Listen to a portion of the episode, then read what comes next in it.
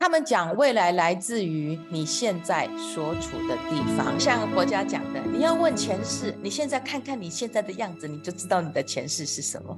所以呢，你要问你以前这个人经过了什么？事实上，你看他现在的样子，你大致知道他经过了什么。他的忧郁绝对不是去年才开始或昨天才开始的。英文常常在讲，我不是昨天生的哈。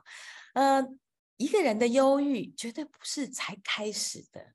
一个人的没有自信心，也不是可能才一个月、两个月才开始，不可能啊！就像一个人的健康，也绝对不是才开始的，两三个月才开始。所以你现在你现在的地方就可以看到你过去，那你现在在做的事情，其实就可以看到你明天会变成什么，你未来会变成什么。所以未来来自于你现在处所处的地方，然后更有人讲未来。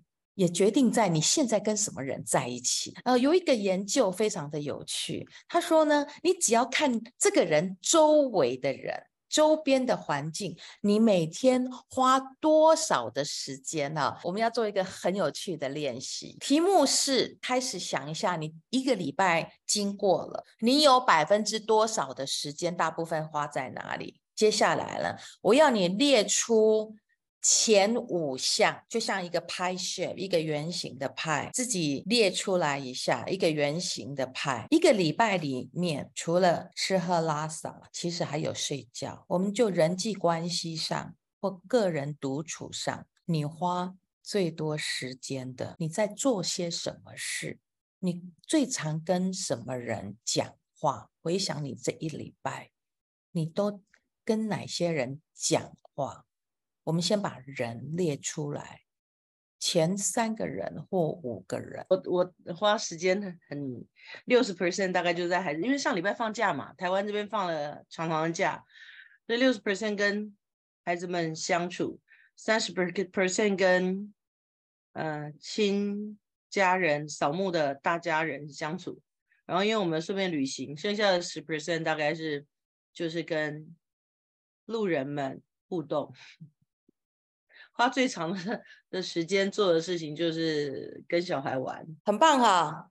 嗯，小孩子很小的时候，我觉得这是很很棒的。我觉得这是很棒的时候，花时间跟家人，这是应该的啦。还有还有谁要跟我分享的？这是我的 chart 哈。我想我最多时间真的是花在独处。虽然我有我有家人在我的旁边，可是我发现我们跟家人就是。吃饭啊，或者是没事做的时候坐在那聊天，然后我很少，我有很少的时间，因为我们的家人都只除了这几天放假之外，他们大部分时间就是过来，就是大家会去上班、上学，然后只要我先生像现在出差在美国，我几乎很多时候都是一个人，然后我发现我花很多的时间就是一个人画图啊、运动啊、读书啊，然后一直在准备接下来每个星期三都有演讲。所以我在接下来再准备那些东西，然后我有百分之二十三的人，我有一些不同专业专业的的好朋友，所以事实上我们在聊天，我们都是有主题在聊天，有时候聊他的工作，或者我的工作，或解如何解决他的工作，或。如何什么哈？我们我跟不同专业的人真的在一起，我们不会煲电话粥啊。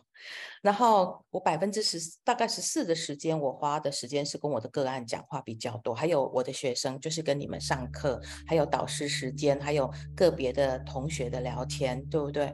那所以这大概是我一个礼拜里头，其其实几乎差不多每个礼拜，除非我那个礼拜在度假，我差不多每每天都是这么过的。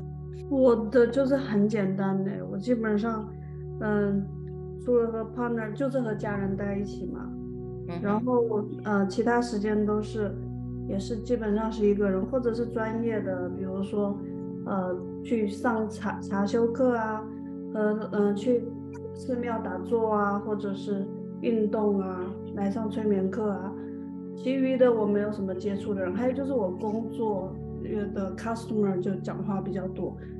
嗯，然后还有我会去听呃杨，比如说杨丽一的音频啊这些东西，其他的我基本上没有主动的 social 吧，就是没有这些之外的，对。所以他们在讲你跟谁在一起很重要。你每天跟谁在一起真的很重要。所以你跟谁在一起，像我跟我的几个好朋友，我们在一起，比如说我们去走路哦，到了台中那天，我从桃园下来到台中，拿了一堆有机的蔬菜的时候，哎，就送去给我的朋友。那我们就说，哎，就去走路吧。我们在音乐厅那边走了一万步，就这样走。我们聊的都是我们各自的工作。如何解决工作的问题，还有解决我们家庭的跟小孩的问题。我们小孩都差不多大，他有三个儿子，我有三个儿子，所以我们在谈如何如何跟我们跟孩子之间的的事情哈。我们一直都在谈的都是这些东西，然后跟不同的人聊天，事实上每天会激发我们不同的想法，所以你要知道激发不同的的的。idea，我觉得这是最重要的火花，所以你要注意一下，你到底都是跟谁在一起。然后在这里呢，下一个问题是关于未来，你最近听到的预言是什么？写下来，写下你们的答案。我最近都在听 ChatGPT 如何改变我们啊。我最近参加的一些讲座。也都是在讲这个 ChatGPT 在解释。那最近你们听到的预言是什么？写下来。你们最常听到的东西是什么？也许是战争，也许是什么？OK，也许是经济。写下来。接下来一个问题是，这个预言给了你什么感觉？这则预言让你做了哪些思考？给了你什么感觉？你在想什么？你准备什么？下一个问题。关于未来，你最害怕什么？还有一个问题，往未来看，你最远可以看到哪里？昨天我问两个从 IT 退休的人，我们谈到了 ChatGPT，我们谈到了，我们是不是可以看到机器人生活在我们生活周遭，很频繁的取代很多很多的事？我的朋友告诉我，我说我们这个 generation 看得到吗？他说大概到我们八十几岁，应该可以看得到，九十岁应该可以看得到。普遍的使用机器人或用机器人制造机器人的时候，我们可以看到的就是这么远。接下来一个问题，很期待这个遥远的未来的哪些环节？哪些是你期待的？我期待可以不用做家事哈，我期待未来机器人可以代替我们做很多事，让我们有其他的 free time。去 enjoy 这个 life，跟家人在一起，跟我的孙子在一起，不用吃完 Thanksgiving 还要洗洗碗哈，忙着洗碗。最后一个问题，你学到了什么？你希望要有同样的未来吗？就像你现在想的未来，这有没有改变你现在你为自己计划的未来？当你这么想的时候。